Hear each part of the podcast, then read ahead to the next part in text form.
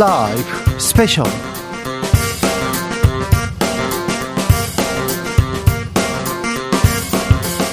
2022년 12월 31일 토요일입니다. 안녕하십니까. 주진우입니다. 토요일 이 시간은 일주일 동안 가장 중요한 일들 정리해 드리는 그런 시간입니다. 오늘 2022년 마지막이니까 올해 가장 중요한 뉴스들로 꼽아야 되는데 우리 정치권이 우리 사회가 일은 잘하고 있는지 한번 정리해 보겠습니다. 시사 일타 강사 양지열 박지훈 변호사 어서 오세요. 네 안녕하세요. 안녕하세요. 네, 벌써 12월 30 1일입니다. 마지막 날입니다, 이제. 아.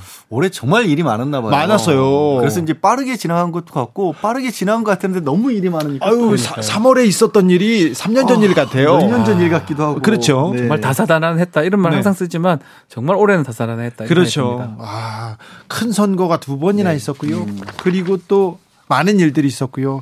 또 아, 이태원 참사 그리고 SPC 노동자의 아. 죽음, 뭐 안타까운 일들도 이렇게 기억에 남는데 어, 어떠세요 요새 연말 어떠십니까? 박지훈 변호사는 막 바쁘더라고.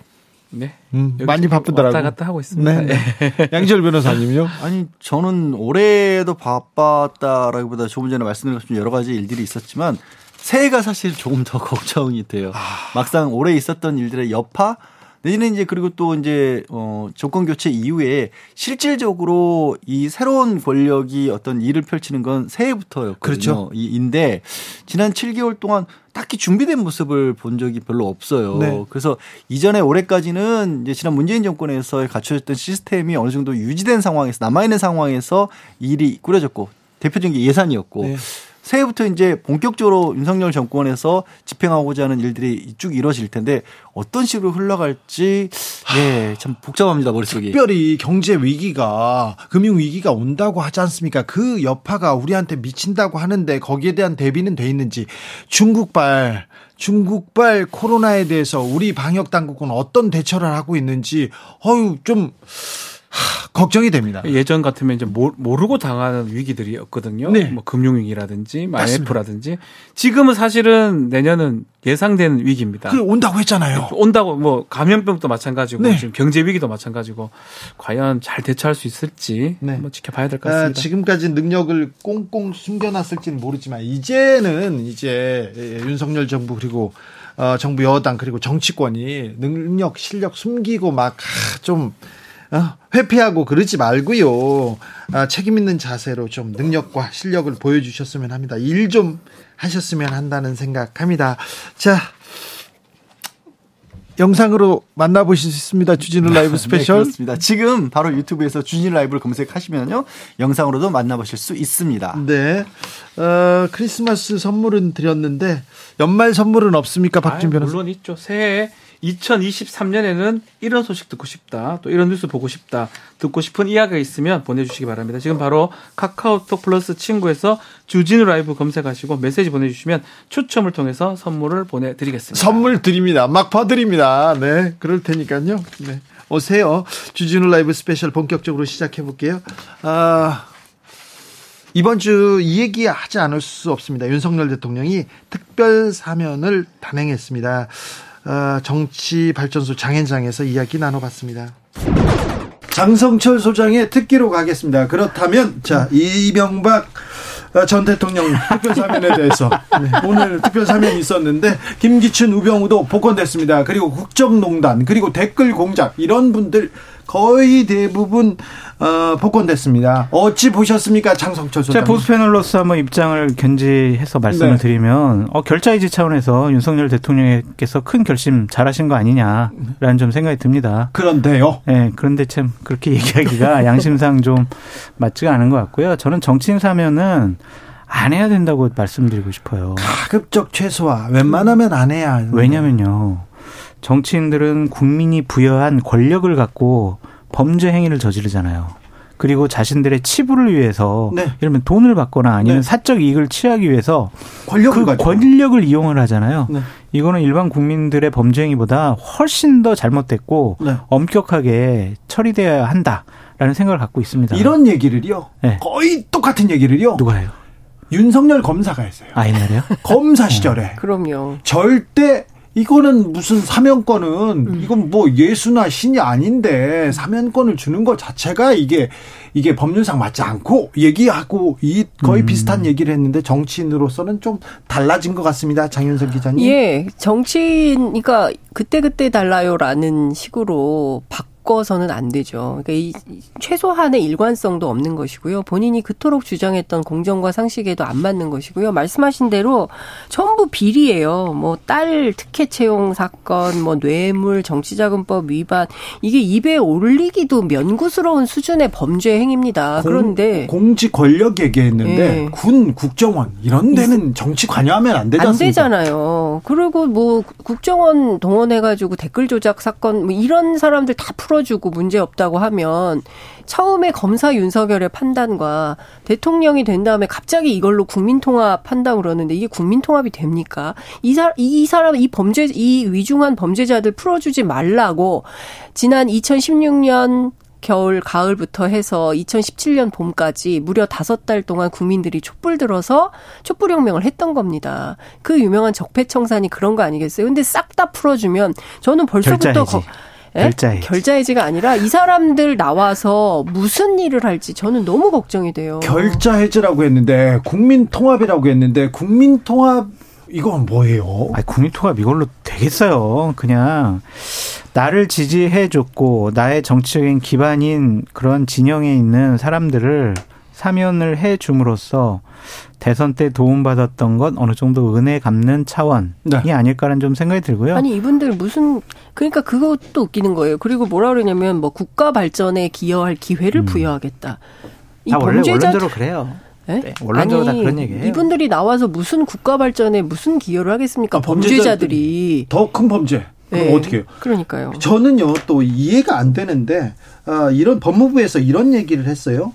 음, 잘못된 관행으로 직무상 불법 행위에 이르렀다 이렇게 얘기했는데 어, 한동훈의 법무부에서 이렇게 얘기했는데 그러면은 이분들이 잘못한 것을 잘못된 관행으로 이렇게 몰아가는 것도 개인적인 잘못이 아니라 왜? 안 되는 관행이 거죠. 잘못이었다. 아니 그럼 관행적으로 댓글 조작하고 뭐 이런 거 뇌물 받고 관행적으로 이렇게 다 했다는 거예요? 말도 안 되는 얘기를 하고 있는 것이죠. 그러니까 저는 예전에 국민들을 상대했던 방식, 60년대, 70년대 인식에 사로잡혀 있는 것이 아닌가. 21세기에 검색하면 다 나오는 시대에 말도 안 되는 얘기를 하면서 국민들을 오히려 우롱하고 있다. 이런 생각이 좀 듭니다. 누가 그것에 대해서, 아, 맞아요. 이렇게 하겠습니까? 저는 이번에 사면 대상자 중에서 제일 문제가 되는 사람은 대통령실의 김태효. 예. 네. 야 역시 장성철 키퍼. 음. 좋아요. 좋은 보수 후보입니다. 이게, 이거 짚어야 돼요. 아니, 아니 제가 진보 쪽에 계신 분한테 칭찬받은 거 보니까 제가 평론을 잘못하고 있다는 저는 사회자고요. 저는 중립적인 네. 저는 중립적입니다. 근데 장성철을 칭송 안 거는 겁니다. 네. 그렇죠. 얘기해 주세요. 아니 지금 유죄 판결 받은 지 두 달밖에 안 됐다. 두 달 됐어요. 네. 그런데 그런 사람을 대통령실에서 근무하고 있는 나를 도와주는 참모니까 사면해 줘? 저는 이거는 맞지 않은 것 같아요. 아무리 생각을 해도 저는 김태호 실 차장, 김태호 차장이 네. 어, 대통령이 사면해줄게라고 해도 아닙니다. 대통령께 좀 누가 될 것 같아요. 여러 가지 구설수가 오를 것 같습니다. 그래야죠. 네, 저 사면 안 해주셔도 제가 대통령님 잘 모실게요. 이랬어야지 이거를 낼름 받아 먹는다.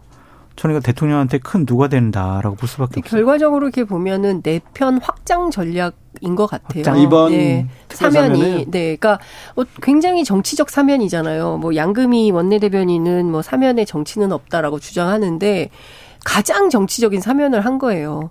어, 그동안 거의 대부분 정치인입니다. 예, 그리고 아니 거의 대부분 정치인일 뿐만 아니라 대부분 국민의힘 전현직 관계자들이에요. 그리고 거기에 협조했던 군 그리고 국정원 관계자들입니다. 고위 공무원들이에요. 이런 분들을 풀어주고 이분들이 다 나와서 어떤 정치를 도모하려고 하는 건지 오히려 더 저는 더 큰 범죄가 생기지 않을까 앞서 말씀하신 대로 진짜 걱정이 됩니다. 제가 그래도 보수파 패널이니까 좀 다른 차원에서 좀 민주당 쪽 진영을 비판하는 기회를 좀 제가 갖겠습니다. 네, 해보세요. 김경수 지사 같은 경우에는 사면해주면 안 된다라는 전 생각이 있어요. 두 가지 문제인데 사면해주지 않았습니다. 음. 일단 형만 집행 정지에 시켜줬죠. 가석방입니다. 네. 그러니까 가석방도 저는 안 된다라고 생각하는 이유가 뭐냐면 범죄 행위가 상당히 좀 너무 안 좋다. 민주주의에 꼬신 선거에 영향을 끼치려고 여론 댓글 조작을 했다. 몇만 건, 뭐 몇십만 건, 뭐 백만 건에 가까운 그런 댓글 조작을 한 사람을 사면을 해준다? 이것은 좀 말이 안 된다라고 생각이 들고 본인도 원하지 않았어요. 아, 본인도 원하. 근데요. 이게 말이 안 되는 이유가 자 그러면 민간인이 댓글 단거 음. 그래 사면해주면 안 된다. 자 장성철의 보수의 얘기는 들읍니다. 그러면 원세훈 네. 국정원과 군 군, 그러니까 군과 음. 국정원이 댓글 단 거는 괜찮고. 아, 저는 이미 그 전에 사면 부적절하다고 충분히 아, 말씀드렸고, 아, 민주당 음. 쪽, 일단. 네. 아니, 근데. 그리고 김경수, 잠깐만요. 김경수 음. 전 지사 같은 경우에는 대법원 확정 판결까지 나왔는데, 저는 무죄예요. 잘못 없어요. 이런 식으로 대한민국 사법 시스템에 근본적으로 부정하는 행위를 하는 것 그런 사람을 왜 가석방을 해줍니까? 이것은 끼워 맞추기식이 아니냐 비판하지 않을 그러니까 수가 없고요. 윤석열 대통령에 대한 비판이네요. 끼워 맞추기식으로 균형을 하다 보니까 또 그렇게 되네. 그래서 저는 김경수 지사 같은 네. 분은 저는 절대로 사면해주면 안 된다. 아니 이미 81.9%가 다섯 달 있으면은 형 만기 출소를 하게 되는 거예요. 그런데 음. 말씀하신 대로 꿰맞추기 그 어, 형 집행 전, 정지를 한 거죠. 그래서 본인도 뭐 이러나 저러나 안 나가겠다고 했는데 어쨌든 나와야 돼요. 내일 내일 나와서 어떻게 될지 봐야 되겠는데 저는 민주당의 경우도 똑같아요. 뇌물. 뭐 이런 분들이에요. 뇌물, 예, 입법 로비, 사전 선거 운동. 다 전부 그 불법 행위를 저지른 분들이거든요. 이런 분들에 대해서 마치 그러니까요. 무슨 큰 틀에서 시혜를 베푸는 것처럼 하는데 그리고 전혀 이것은 국민 통합에 도움이 되지 않는다라는 그럼. 생각을 합니다. 그러니까 맞아요. 저는 정치인들의 이런 수사가 국민들한테는 전혀 감동도 없고 와닿지도 않는데 늘 뻔한 소리나 하면서 마치 무슨 이게 대단한 일을 하는 것처럼 뭐 왕정 국가를 상정하는 듯이 음. 행동을 합니다. 네. 저는 문제가 매우 심각하다고 생각하고 개헌을 하게 되면 음. 사면권 폐지해야 된다고 생각합니다. 오르신 말씀이. 네.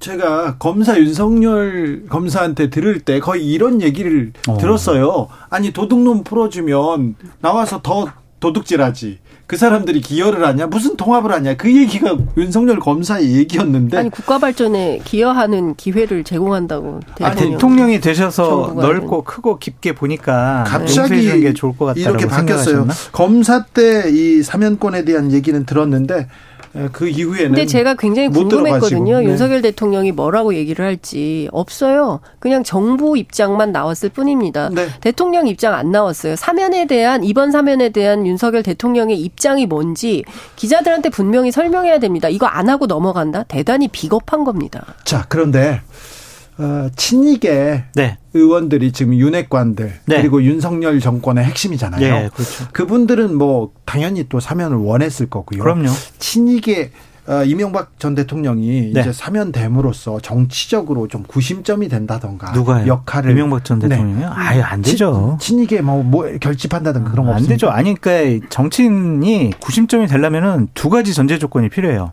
하나는 국민의 광범위한 지지를 지지. 받아야 돼요. 예. 그리고 또 하나는 공천권을 갖고 있어서 네. 내 사람을 공천 주고 그 사람을 당선시킬 수 있는 능력이 있어야 되는데 음. 이명박 대통령은 이제 정기 은퇴하셨는데 이제 물어봤어요. 친이계 쪽 취재를 했거든요. 아니 뭐 할 사람들 친이계 다 하고 있는데 윤석열에 사람이 없지 않냐. 네. 사실 네. 소위 얘기해서 윤석열 사단이라고 할 만한 사람들이 없어서 대거 친이계가 들어가서 이미 하고 있고 교육부 네. 장관 하고 있고 김태호 어 네, 친이계죠. 다 친이계 아닙니까? 네. 지금 들어가 있는 외교 라인이 사실상 MB 때 했던 사람들 아니겠어요? 그러니까 전반적으로 보면 전부 친이계가 하고 있는데 무슨 친이계 좌장이 되겠냐 그건 말도 안 되고 그리고 생각보다 뭐 건강이 상당히 안 좋다는 거예요. 그래서 내일 사면 돼도 퇴원은 당장 못 한다는 거고 의사가 허락을 해줘야 퇴원할 수 있다라는 의사, 얘기를 하고 의사가 있습니다. 사위입니다. 뭐 여하튼 네. 그래서 당분간 메시지도 없다. 메시지도 안 낼 거다. 퇴원하고 집에 가서 메시지 낼 거다. 이렇게 얘기를 강조를 하고 있고요. 어, 본인은 하루빨리 집으로 가고 싶어 한대요. 아니, 집에 계속 계셨어요. 얼마 전에 병원 다시 가셨어요. 병원에 간 네. 거예요. 집에 예. 계속 계시다가 이명박 전 대통령 사면됐습니다. 이제 어, 벌금을 안 내도 되고요. 그리고 뭐 경호, 그다음에 보좌, 그리고 각종 어, 전직 대통령에 대한 예우 다 이렇게 복권됐습니다. 음, 사면 어떻게 보셨어요? 글쎄, 어, 명분은 국민통합이라는 얘기를 이제 당선 이후부터 쭉 해왔는데. 아직 국민통합. 어, 저는 이번에 명단들을 쭉 비교할, 비교가 안 되죠. 사실 비교가 안 되고. 무엇보다 눈에 띄는 건 다들 뭐, 뭐 여러 번 짚었다시피 MB 측 인물들이라든가 국정농단 박근혜 전 대통령 관련 인물들이라든가 이런 사람들이 다 나왔고요. 거의 대부분 나왔습니다. 또 많지도 않고 가끔씩 정말 형사처벌이 이루어지는 검사들도 네. 다 나왔더라고요. 네. 그래서 이게 국민통합이라고 하는데 그 국민은 누구를 가리키는 국민일까?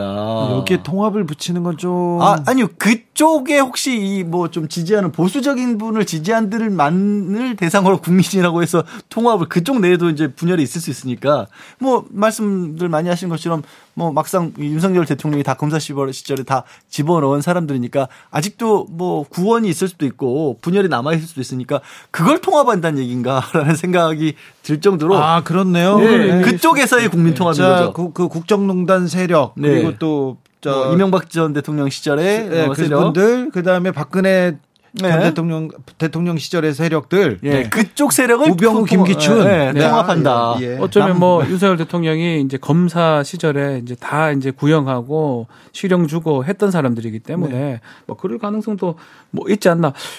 뭐 수로 따지긴 좀 그렇지만 70 몇 대 4더라고요. 민주당 쪽 인사는 한 4명 정도. 아, 그래요? 거기 뭐 김경수 지사 같은 경우는 뭐 복권도 안 된 사면이라고 네. 봐야 될 거고 나머지 70명 이상은 대부분 국민의힘이나 보수 쪽에 어, 정치인들이 사면이 됐습니다. 사면은 대통령의 특별한 권한입니다. 그런데 조금 이번 사면 때 눈에 띄는 사람들이 있습니다. 음, 김태효.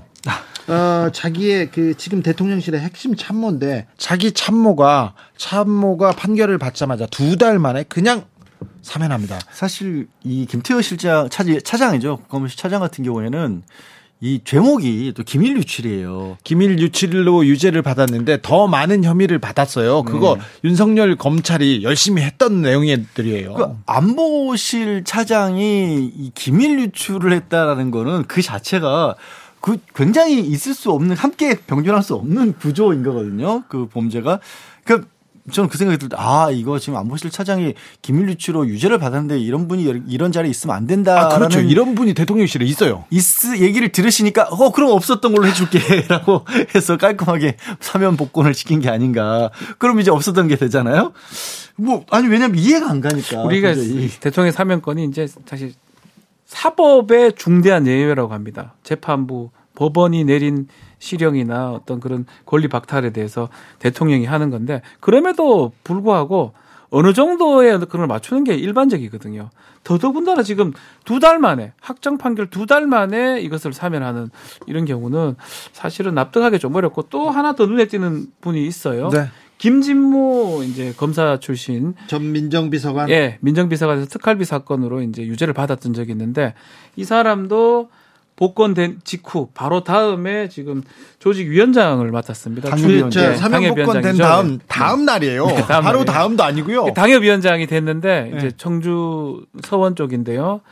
그래서 이거를 국민들이 봤을 때는 결국은 당협위원장 시켜 주려고 네. 복권 해 준 거 아니냐. 아 그렇죠. 그렇게 얘기를 할 수밖에 없는 상황이죠. 김진모 전 검사는 이걸 알았을 거 아니에요. 사면 복권을. 다 알았겠죠. 아, 미리 적어도 뭐 1, 2주 전에는 알고 있었다라고 네. 생각하는 게 맞지 않겠어요? 네, 검사 후배들 지금 대통령실에 있는 사람들하고 다 얘기를 한 거 아니에요.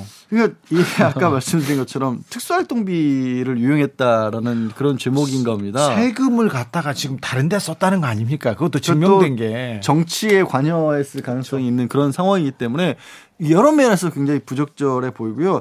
아까 박 변호사 얘기한 것처럼 이게 사법 시스템이 있는데도 불구하고 여, 아직까지도 사명권을 두고 있는 이유는 그럼에도 불구하고 법의 영역을 떠나서 정말 야 이제 구원을 좀 접고 앞으로 나가자라는 의미에서 그래서 제가 이제 국민통합이라는 얘기를 꺼냈고 늘 쓰는 게 국민통합 차원인데 이 그것도 안 된 거예요. 차라리 그거라도 구색에 맞추셨으면. 아, 무슨 구색이에요? 검사 아 출신만 다, 다 풀어줬던. 저는 이런 상황에서 예를 들어서 김경수 전 지사 같은 경우에는 사면을 시키면서 복권을 안 했다라는 게 너무 이상한 거예요. 지금 안 맞잖아요. 균형이 아, 아, 아. 너무. 그냥 가만히 있으면 몇 달 있다 나와요. 4, 5개월도 안 나온 상황이었고 대표적인 경우로 원세훈 전 원장 같은 경우가 이제 댓글 조작인데 이 양반 청기 절반 정도 채웠고요.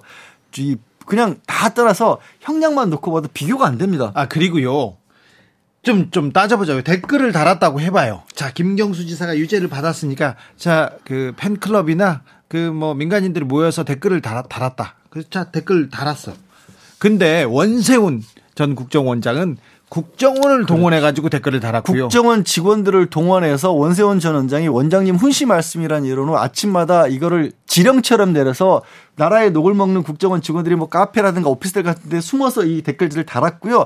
김경수 전 지사 쪽은 댓글을 단 게 아닙니다. 네. 여전히 그거 오해하신 분들이 계신데 이 유죄를 인정한 부분조차도 댓글을 직접 쓴 게 아니라 있는 댓글의 순위를 조작한 혐의를 받았던 겁니다. 자, 그리고요. 아, 국정원뿐만 아니라 군 기무사 그렇죠. 동원해서 댓글 단 사람들이 있어요. 이거 구, 자주 국방, 국방을 지키라는 다 나왔어요. 예, 지키라고. 근데 그 그분들도 다, 다 사면 복권했어요. 다 근데 이게 형평성이 맞냐고요. 이게 의아해하는 사람들이 있다. 근데 저는 진짜 이해가 안 가요. 왜 굳이 김리사는 남겨두고 이랬을까? 그래서 받고 싶지 않는 선물을 받았다고 하는데 또 최윤수 전 국정원에 계시던 전 검사 네. 이런 분들 있지 않습니까? 검사 출신들은 속속들이 거의 다 대부분 사면 맞습니다. 대상에 이 이름을 올렸습니다. 아, 요걸 어떻게 봐야 될지. 아마 뭐 이제 이렇게 해준 뭐 해줬다고 표현할 수 있는 게 결국은 앞으로 이 사람들이 총선인 내지 정치권에 들어올 가능성이 좀 높지 않을까 이렇게 아, 네. 생각이 듭니다. 그러니까 정치권에 지금 당협위원장에 네. 검사 출신들 많이 포진했더라고요. 그렇죠. 국민의힘. 아니 근데 이제 뭐 최근에 그 문제 당협으로 지목된 부분들 다시 이제 한 40여 건 넘게끔 확정을 했죠. 그것에 이제 다 포진을 한 것이고요.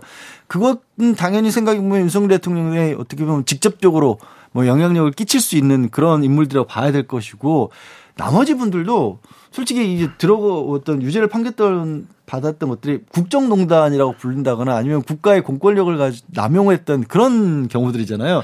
그런 인물들이 대거 법기를 한다고 아니, 생각해 보세요. 그러니까 큰 도둑을 풀어주는 게 무슨 국민 통합이고 그분들이 나와서 사고 치지 않을까 그런 생각을 하는 사람들이 또 있고요. 있을 수밖에 그리고요. 없죠. 어, 검사 윤석열과 정치인 윤석열의 심각한 자기 모순, 자기 부정 때문에 네. 이제 다른 얘기가 나옵니다. 주호영 국민의힘 원내대표가 어제 무슨 얘기를 하냐면요.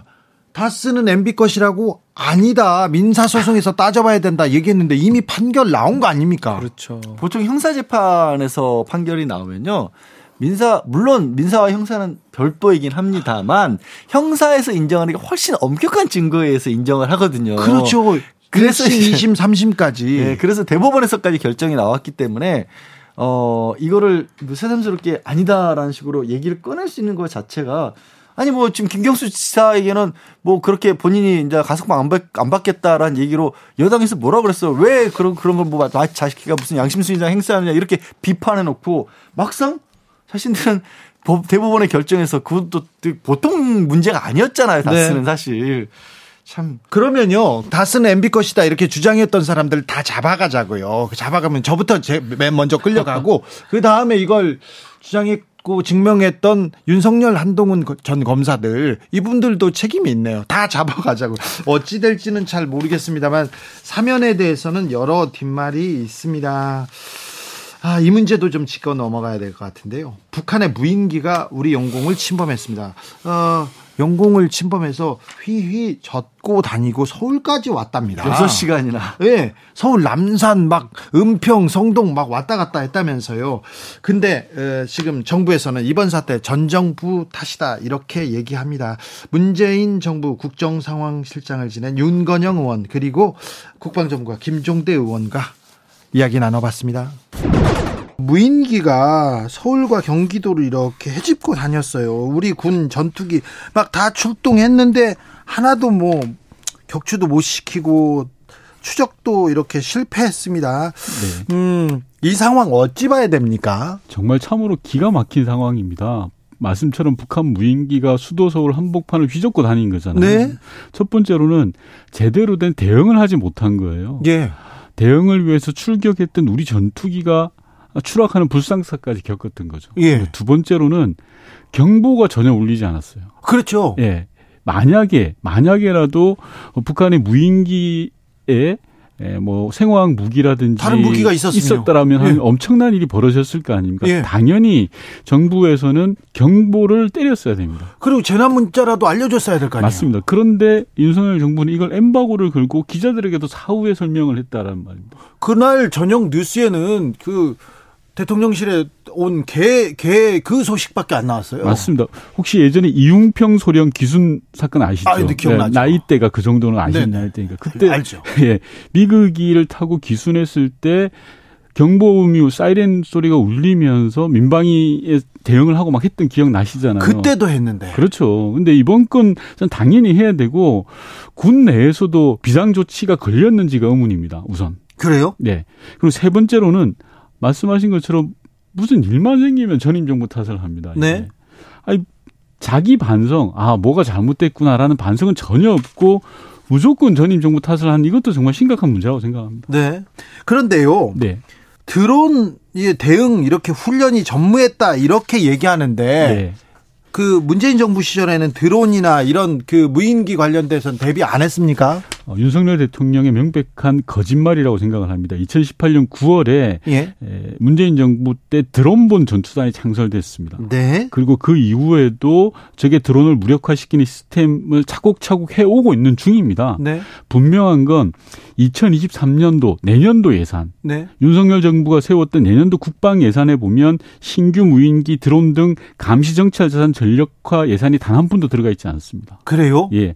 저는 어, 윤석열 대통령 주변의 참모들이 정말 심각한 문제라고 생각을 하는데요. 대통령이 뭐 모든 걸 다 알 수는 없지 않겠습니까? 예. 그런데 이런 잘못된 정보를 주, 주입을 하고 그걸 또 그대로 대외로 메시지를 발신하는 사실관계에 대한 팩트 체크가 전혀 안 되는 그래서 고장난 레코드처럼 전임 정부 탓만 계속해야 되는 심각한 문제라고 생각합니다. 네. 음, 이거 좀 물어봐야겠어요. 만약에 문재인 정부였으면 국가안전보장회의 NSC 회의 소집했을까요? 당연히 소집해야 되고요. 그러려라고 NSC 회의가 있는 겁니다. 그래요? 비상 상황에 대비하기 위해서 NSC가 있는 건데요. 네. 왜냐하면 국방부의 대응만으로 혹시라도 부족한 게 있으면 네. 예컨대 국정원, 네. 통일부, 외교부, 외교안보 부처에 통일된 다 모여서 맞습니다. 다 모여서 통일된 대응을 하기 위해서 NSC가 있는 겁니다. 네. 당연히 NSC 회의를 서- 해야 되는데 저는 용산 대통령실의 변명이 정말 어처구니가 없어요. NSC 열 상황도 아니었고 열 필요도 없었다 이렇게 발표했는데요. 맞습니다. 그리고 전쟁 중 막사에서 토론하라는 것과 마찬가지다라는 식이잖아요. 그런 식으로 답변을 했거든요. 예? 아니 그런데 왜 송년회는 합니까 저녁에? 전쟁이 일어나는데 저녁에 송년회하고 막년회하고 그러셨, 그러셨더라고 대통령께서. 아, 그러게요. 전 당연히 말도 안 되고요. 당연히 NSC는 그럴 필요성 때문에 소집이 돼야 되고요. 전쟁 중에도 전략회의는 저는 바- 반드시 필요하다고 생각합니다. 수도권 전체가 위기 상황으로도 빠질 수 있는 그런 가능성이 있었지 않습니까? 예. 국가 안전과 국민 생명에 대해서는 단 1%의 가능성이라도 대비를 해야 됩니다. 네. 그손 놓고 있었다면 당연히 아 잘못했다. 다시는 이러지 않겠다라고 반성하고 제도 개선책을 찾아야 되는데 전임 정부 탓이다라고 네. 몰아가는 건 정말 심각한 문제입니다. 안보 공백, 안보 참사 이런 비판을 받을 만한 일인 것 같아요. 당연히 받아야 될 일이라고 생각을 네. 하고요. 변명의 여지가 없습니다. 이 네. 부분은 그냥 잘못을 인정해야 됩니다. 그렇죠. 근데 국민들 불안하기 시작했습니다. 안보 이거 괜찮은 걸까? 그 많은 국방비를 쓰고도 왜 이 정도일까? 이렇게 걱정하는데요. 더 걱정이 커져요. 윤석열 대통령이 네. 음, 무인기 한 대가 오면 두 대, 세 대 보내고 북한에 뭐 격추하라 뭐 이런 얘기도 합니다. 북 한에 핵 있다고 주저 말고 확실하게 응징하고 보복하라 이렇게 얘기하니까 무섭습니다. 네, 정말 심각한 발언입니다. 어, 감정적으로야 저는 충분히 그럴 수 있다고 생각합니다. 북한의 도발에 대해서 명확하게 응징하고 예. 제대로 된 대응을 해야 됩니다. 하지만 윤석열 대통령이 하신 말씀은 합참의장 레벨에서 해야 될 말입니다. 그래요? 군 지휘관들이 해야 될 레벨에서 하셔야 될 말이고요. 네. 대통령은 그런 군 지휘관 레벨에서 나오는 이야기, 네. 그리고 통일부에서 나오는 이야기, 외교부에서 나오는 이야기를 모두 종합해서 판단을 내려야 되죠. 그런데 네. 마치 자기가 이 당신께서 합참의장처럼 군 지휘관처럼 하는 것들 자체가 문제고 두 번째로는 만에 하나 드론이 무인기를 통해서 남북 간의 긴장이 격화되고 국지전적인 상황이 발생한다. 아니 그러면 그- 그럼 그러면. 대한민국 경제에 미치는 영향이 어느 정도 되겠습니까? 아 그러니까요. 외신은 연일 남북 간의 긴장 격화 그리고 국지전 이런 상황들을 보도할 거 아닙니까? 예. 그렇게 되면 우리나라 대외 신인도라든지 경제는 그냥 한순간에 크나큰 위기를 닥칠 수밖에 없습니다. 그런 네. 것들을 살피시면서 발언을 하셔야 되는데 너무나 성급한 발언 같아요.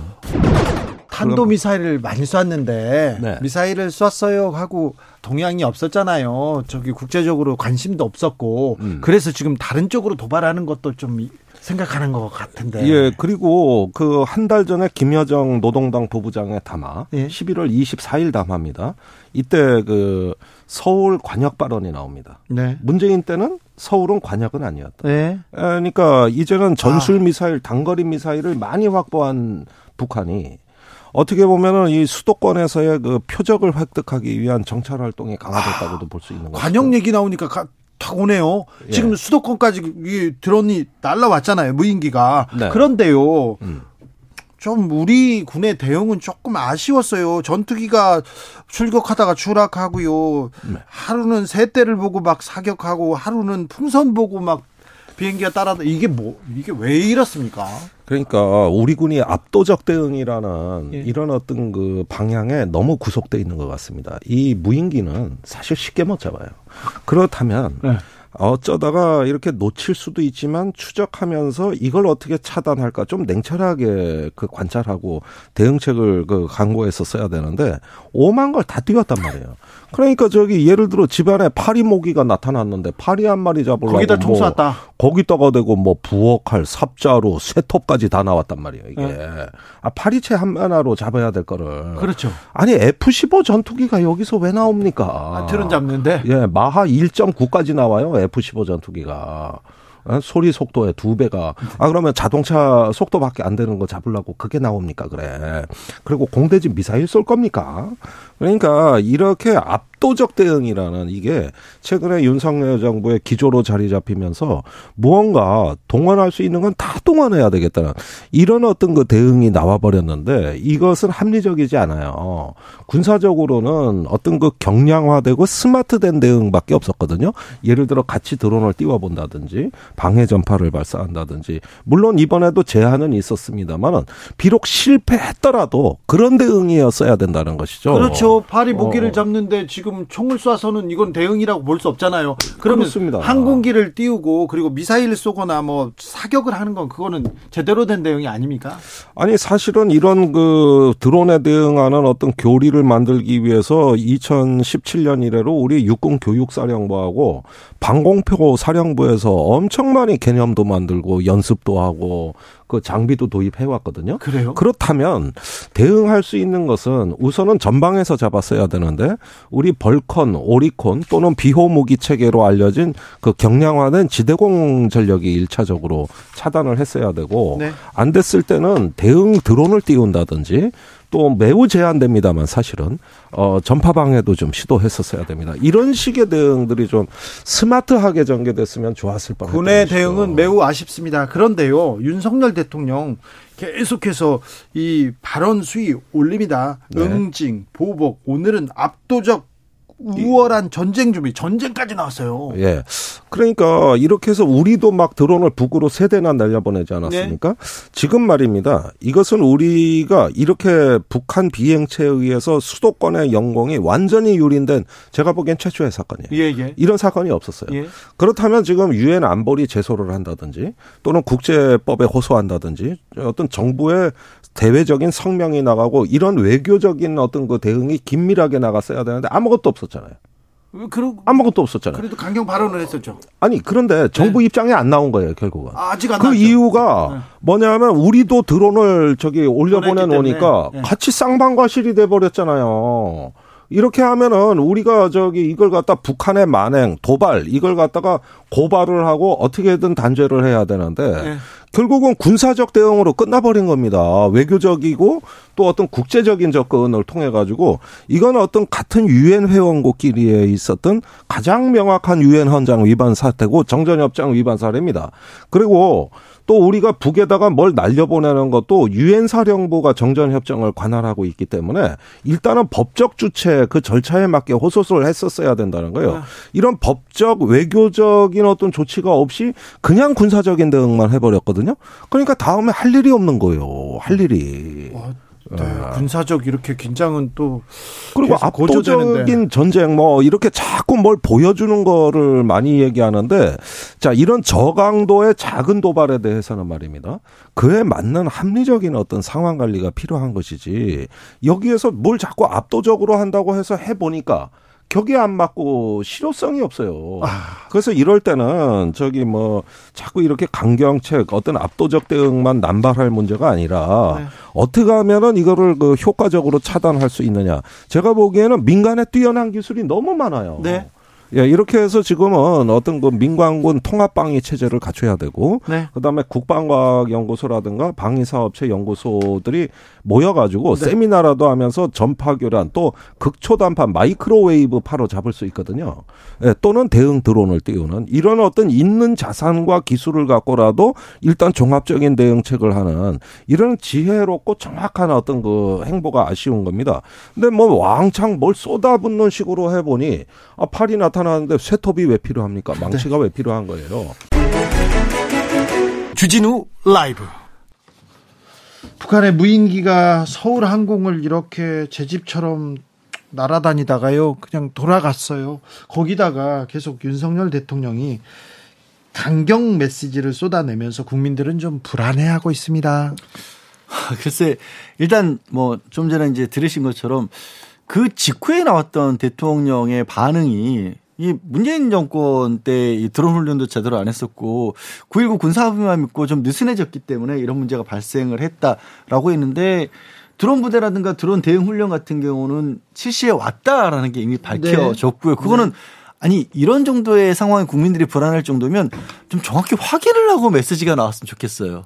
금방 알, 면서 사실과 아니, 다르지만 좀 그냥 그렇게 얘기한 거 아닐까요? 그리고 하나만 이제 음. 말씀드리자면 9.19 군사민만 믿고 느슨해졌던 게 아니라 문재인 정권 때 국방비가 가장 많이 지출이 됐다는 네. 건 여러 번 언급이 됐었고 힘이 뒷받침한 상태에서 평화를 추구했기 때문에 사실 지난 5년 동안에는 딱히 북한 문제 때문에 국민들이 불안해하지는 않았던 걸로 저는 그렇습니다. 기억을 하거든요. 음. 반드시 좀 확인돼야 될 부분이 비서 참모진이 있잖아요. 이런 것들을 확인해야 되거든요. 뭐 검색만 해봐도 나오는 드론 부대라든지 이런 것들을 괜히 없는 것처럼 창설해야 된다 이런 얘기를 좀 했던 부분도 있고 저는 그 발언 중에 이제 이게 좀 걸리지를 잘 못하는 것 같아요. 확전을 각오하고 그런 아유, 얘기도 했었거든요. 전쟁 발언도 있었고 확전이라는 게 전쟁을 하겠다라는 뜻이에요. 아니, 이미 전쟁 중인데 더 커질, 더 커질 수, 있다는, 수 있다는 거. 그러니까 그런 얘기를 지금 이제 국군 통수권자 또 정치 우리나라의 최고의 정치인이 그렇게 한다라는 거. 자, 그런 부분들은 이게 걸러지지 않는 발언들이고 이게 이런 발언들 하나하나가 정말 전쟁이 될 수도 있는 여지가 있는 거거든요. 북한의 무력 도발에 대해서는 단호히 대응해야 됩니다. 그렇죠. 근데 어, 맞춰서 이렇게 대응해야 되는데 대통령이 가장 강한 발언을 얘기해 버리면 그러니까 지금 말하면 계속 우리 좀 얘기를 했지만 합참 의장이나 뭐 참모총장이나 그 급수에서 해야 될 얘기를 또 대통령이라는 거는 정치인이잖아요. 이런 어떤 안보 상황이 생기지 않도록 정치를 해야 되는 거지.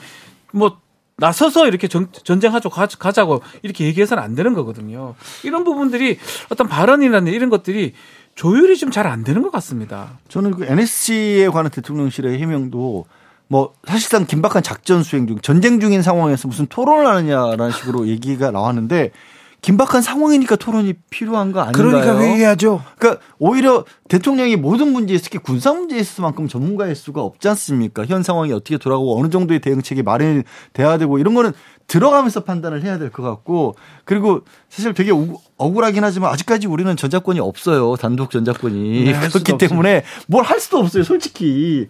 그래서 이런 것들이 반영이 안 된 상태로 발표가 나오고 있고 그리고 덜컥 이렇게 이제 큰 너무 큰 얘기 위험할 수 있는 얘기를 하시면 지금 아까도 경제 얘기를 하면서 내년 새해에 경제 상황이 다들 걱정된다고 하는데 어, 대통령이 지금 전쟁을 할 수도 있다는 식으로 얘기를 해버리면 더 불안하죠. 해외 기업들이 Korea risk라 그러죠. 예, 네. 그 Korea risk를 더 키우신 셈이 되는 거거든요. 그래서 이거는 그냥 본인이 어떤 생각을 한다거나 일부 뭐 감정적인 대응 발언으로 이렇게 나올 수는 있지만 대통령으로서 이거를 공식적으로 얘기하기는 좀 아, 좀 걱정스러운 상황이 아닌가 싶습니다. 그런데 한 대가 오면 두 대를 보내라. 그리고 그 다음에 보복하라, 응징하라 얘기하고 확전을 각오하라. 그 다음에 핵을 두려워하지 마라. 전쟁 발언까지 나온 걸 보면 매일매일 이 강도를 높이는 걸 보면 이게 아 그러니까 회의를 해서 이런 결과를 냈을 텐데. 글쎄, 그 전 자꾸 그 부분에 계속 의심스러운 부분이거든요. 이런 메시지가 나갔을 때 어떤 효과가 있을지 아마 참모진이나 뭐 지금 관계자들이 아마 얘기를 했을 것 같은데 과연 진짜 관계자들이 이렇게 얘기해 가지고 전쟁 발언을 해서 북한을 겁을 줘야 된다 이렇게 얘기를 한 건지 아니면 대통령이 좀 독자적으로 생각하는 그런 얘기들을 자꾸 하는 건지 이 부분이 좀 확인이 좀 돼야 할 필요가 있는 것 같아요. NSC 같은 경우는 저도 군에서 이제 저는 사실은 전투하고 관계도 없는 사람이지만 어떤 전쟁 그런 모의 벙커라든지 자주 들어가 보면 그걸 그걸 가는 이유가 그걸 전쟁한다고 그걸 안 엽니까?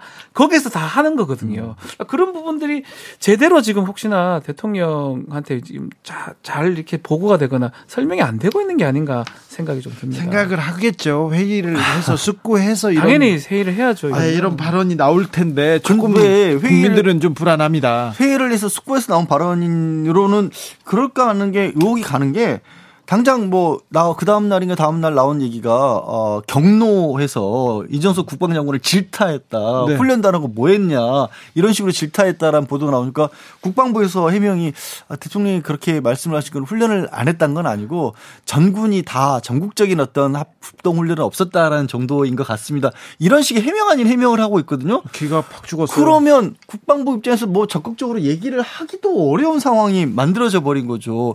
그리고 이 전체 결국에 이제 드론 대응 어떤 훈련이라든가 예산 투자 같은 것들에 한 5,600억 5,600억 원 가량을 당장 쏟아붓겠다고 바로 얘기를 하는데 아까 이제 김종대 전 의원이 얘기한 것처럼 그 드론 파리의 세톱이란 비유가 참 적절한 게 그렇게 예산을 많이 들여 군 전체 병력이 나서는 것과 별도의 시스템이 드론인 거죠. 그러니까 무인기 같은 게 왜 만들어졌냐면 저 군사 전문가는 아니지만 이 어떤 나라들이 국가들이 경제력이 딸리고 과학기술이 딸리는 데서는 상대적으로 비대칭 무기라 그래서 지금 틈을 파고드는 그렇죠. 걸 쓰는 거거든요. 몇백만 원짜리예요. 네, 그러니까 이게 뭐가 안 맞는 거예요. 아, 그렇죠. 드론이 날아오는데 보병이 한 만 명이 출동하면 뭐 합니까?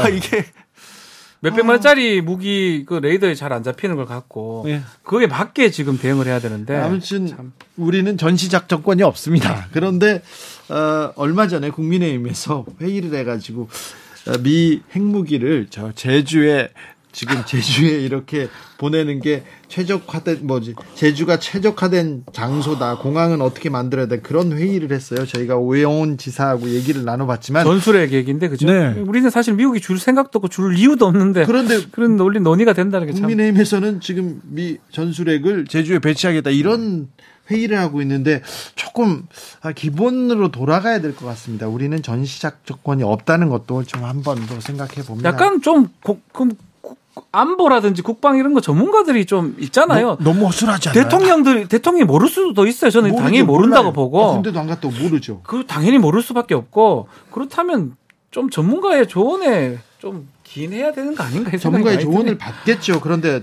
전문가들 중에 너무 조금 강경 발언을 쏟아놓는 사람들의 얘기만 듣지 않, 듣고 있는 건 아닌지 좀 우려가 됩니다. 여러분께서는 지금 주진우 라이브 스페셜을 듣고 계십니다.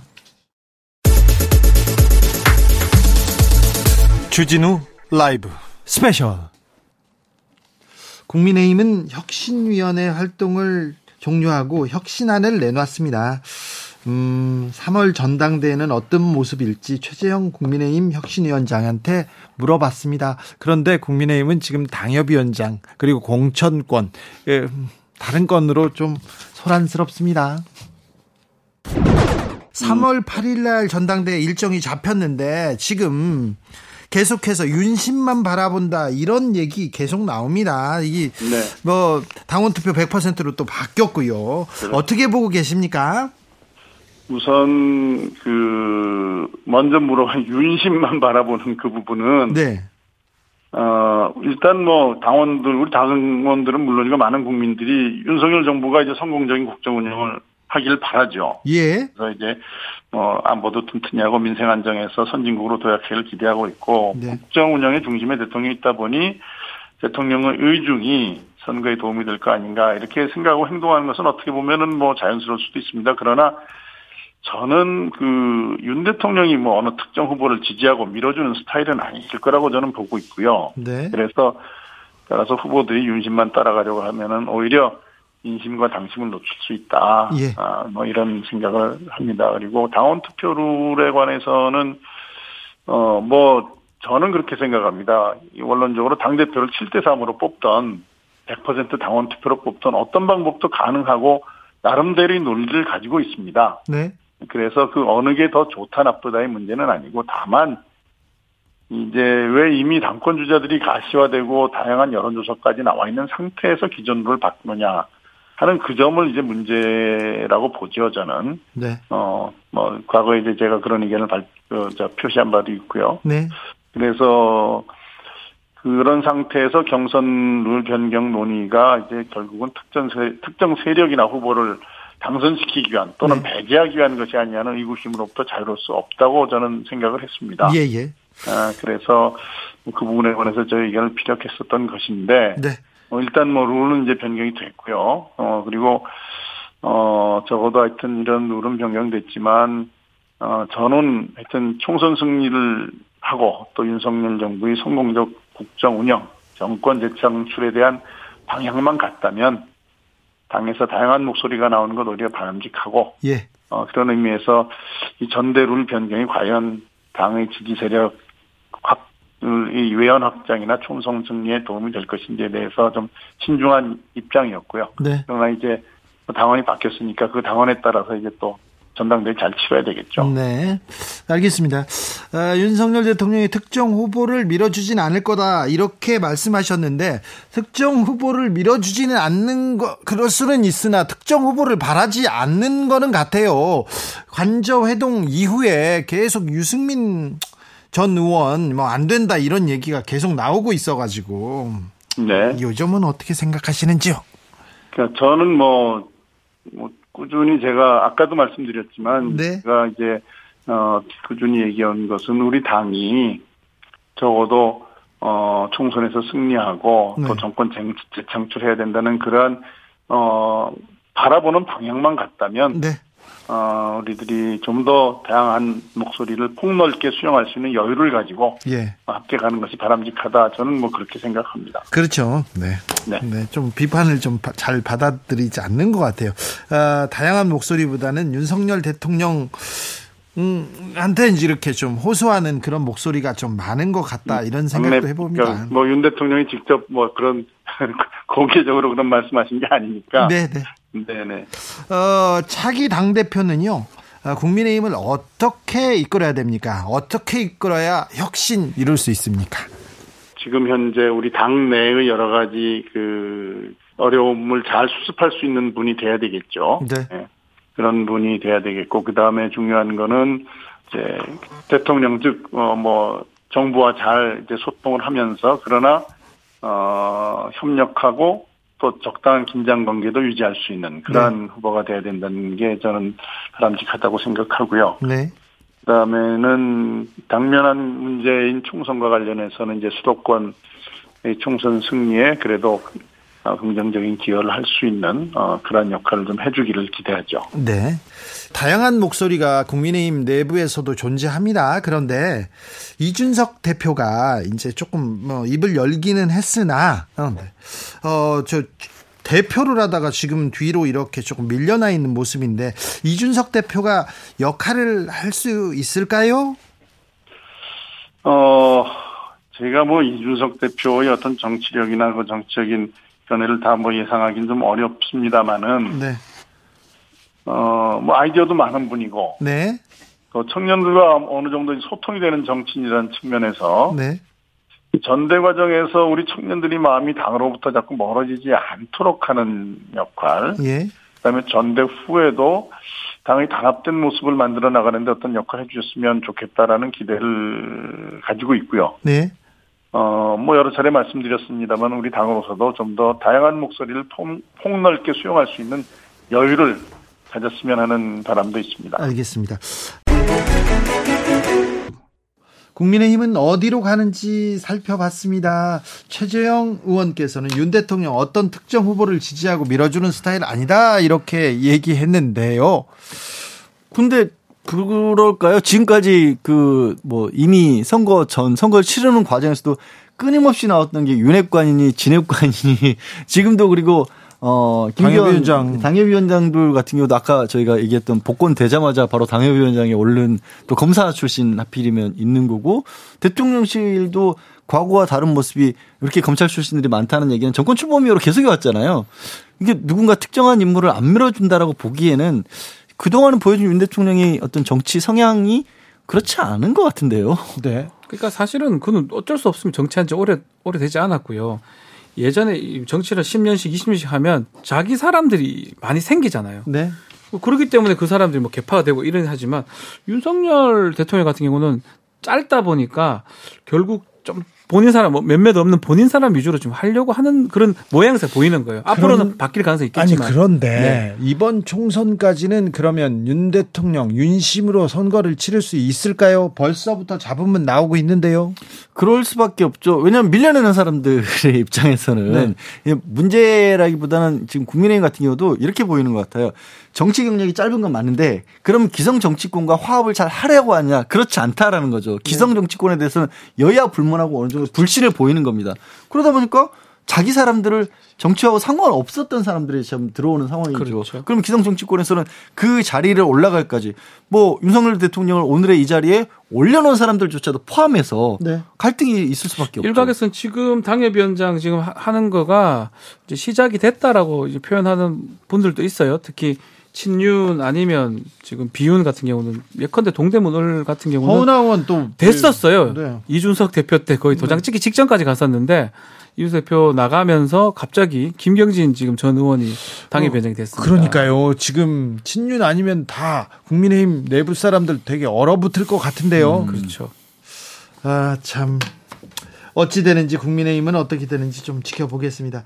아, 돗자리 펴볼까요? 2023년 새해에는 어떤 뉴스가 아, 신문 일면을 장악할까요? 새해에 지금 국정조사 이제 청문회가 열립니다. 네. 그게 가장 뭐 주목할 만한 정치 뉴스로 생각이 들고 이상민 장관이 이제 일면에 뜰 겁니다. 이상민 장관이 많은 저 많은 실언을 했고요. 네. 아뭐 골든타임 지났다 이런 얘기를 뭐 어, 얼마 전에도 했지 않습니까? 네. 그런데 그렇게 주목받지는 않는 것 같아요. 일면에는 안, 안 올라오더라고요. 그래야 하는데 네. 올라와야 제대로, 제대로 이루어지지가 않을 것 같아요. 청문회 자체도. 음, 아, 예. 그래서 저는 오히려 이재명 대표 쪽으로 차라리 가보겠습니다. 그렇죠. 예. 출석. 예. 예. 검찰 출석을 뭐 둘째 주에 한다고 하지만 네. 뭐 새해 벽두부터 계속해서 네, 관련 얘기들이 나오지 않을까 네. 싶습니다. 네, 알겠습니다. 아, 새해 복 많이 받으시고요. 네, 새해 복 많이 받으십시오. 고생하셨습니다. 네. 감사합니다. 양지열 변호사, 박지훈 변호사였습니다. 네, 고맙습니다. 주진우 라이브 스페셜 여기서 인사드립니다. 저는 다음 주 월요일 오후 5시 5분에 돌아오겠습니다. 지금까지 주진우였습니다.